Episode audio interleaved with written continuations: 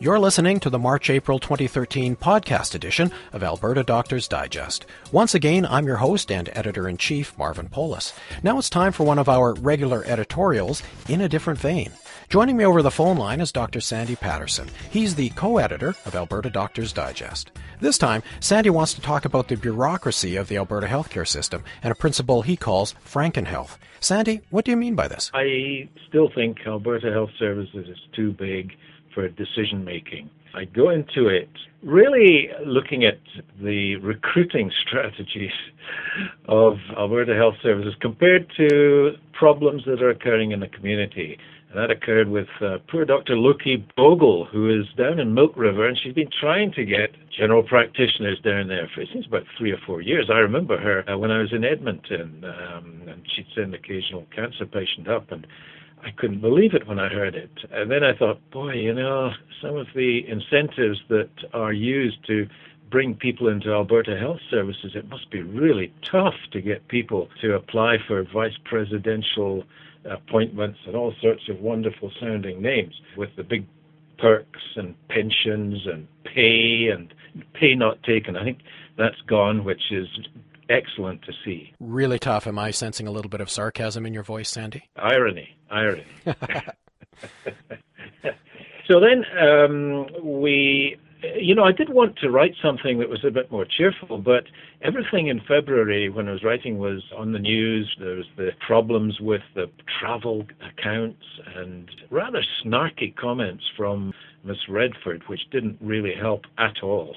I got to thinking about uh, things. And then Chris Eagle says, well, you know, the administrative costs are 3.3% of total costs, and this is the lowest in the country. And I thought, aha, because there is general skepticism about any kind of healthcare statistics. The reason being that you don't know what constitutes the denominator and you don't know what the numerator is. And I thought before we accept these kind of stats, um, you should have the methodology in front of you. And this is often, you know, provincial comparisons. They're, they're comparing quite different things. So there's uh, skepticism there, and perhaps even cynicism. Uh, that's one thing, the cost of the bureaucracy, and that will keep increasing according to Parkinson's laws. Now, these are Parkinson's laws of bureaucratic behavior. This is what you're referring to, correct? Yeah, they're well established, and they're from uh, the uh, Francis Parkinson, I think it was his first name, Professor Parkinson, who wrote very humorous books, which uh, always had a sting in the tail because there was always truth about all these laws that come with large organizations. And I have experienced this, and I'm sure everybody has.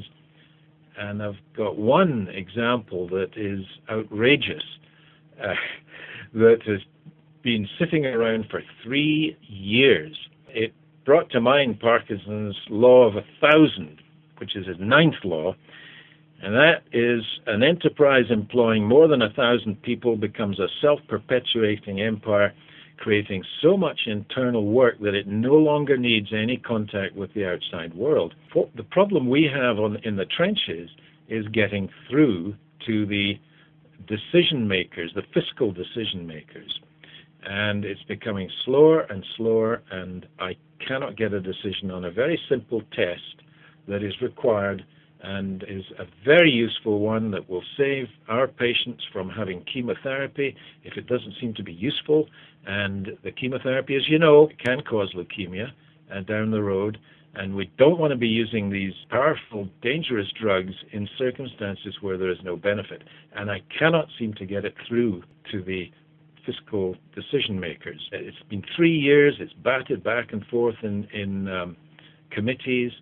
The technology assessment people now are looking at, it's been looked at, oh, at least nine times across the country and across the world. Even NICE, N-I-C-E, the slow government organization in Britain has approved it, but not in Alberta yet. Uh, the tech assessment people have, be, have, had it for a year. Uh, it, it's just unbelievable. This is what happens when you've got a large bureaucracy. Nobody will take a decision, a fiscal decision. We're now, I think, in some trouble with keeping up with what's happening with changes in uh, certainly in oncology. Now, that's just one area, and I, I, I'm obviously beating my own drum there, but I know there are going to be similar problems in other areas. And Sandy, I think you wanted to draw attention here to one of Parkinson's other laws, which is the fifth law. Tell me about this. Ah, the fifth law. A good bureaucracy, if there's a way to delay an important decision, the good bureaucracy, public or private, will find it. And that's what happens in committees. Very few will want to take a decision without having some support, so they will slide it off to some other committee that may or may not exist. It is outrageous what's happening. And you're saying that this is one of these cases where this particular test is a no brainer, where patients are actually going out of our jurisdiction and paying out of their own pocket to get this test. Yes, uh, $4,000, it's expensive, but what it does is determine in uh, certain patients with breast cancers and in other tumors whether the addition of chemotherapy to a baseline hormone therapy is of any benefit. At the present time, we're treating these patients, but a lot of them will not need this treatment. And so uh, you're running the risks of toxic, expensive drugs for no benefit. And we cannot get this understood. The pathologists don't quite get it. They think it's just another prognostic test. The payers are just batting it back and forward. We've had patients on the media trying to explain that this is an important thing, and we can't get anybody to listen. But it's very understandable because this is what happens when you have a large bureaucracy with nobody taking responsibility for what is a decision that has to be taken. Now, it is costly, but it has been looked at and it does actually, it, it comes out cost neutral. And it would be equivalent to one of these pay not taken bonuses each year. I don't think anybody's particularly to blame here. It's the structure that is at fault. And I, I've got, yeah, you know, I'm obviously um, uh, peddling my own my own gripes here, but I think it will be applying all over the place. Slow decision making, and you've got to have local decision making in healthcare. It's not an insurance company, Mr. Liepert. this is healthcare, which is quite different structure. Okay, Sandy. So, in summary, you're saying that you know, from the point of view of somebody who's in the trenches like yourself, you need more local decision making. Oh yes, local decision making and fiscal authority. Uh, we cannot have this central decision making on everything. And uh, I know the the AHS understands that and they're trying to move the some of the decision making out to the uh, what were the zones. But it's just showing us again that the actual centralization structure was a was a mistake, in my opinion.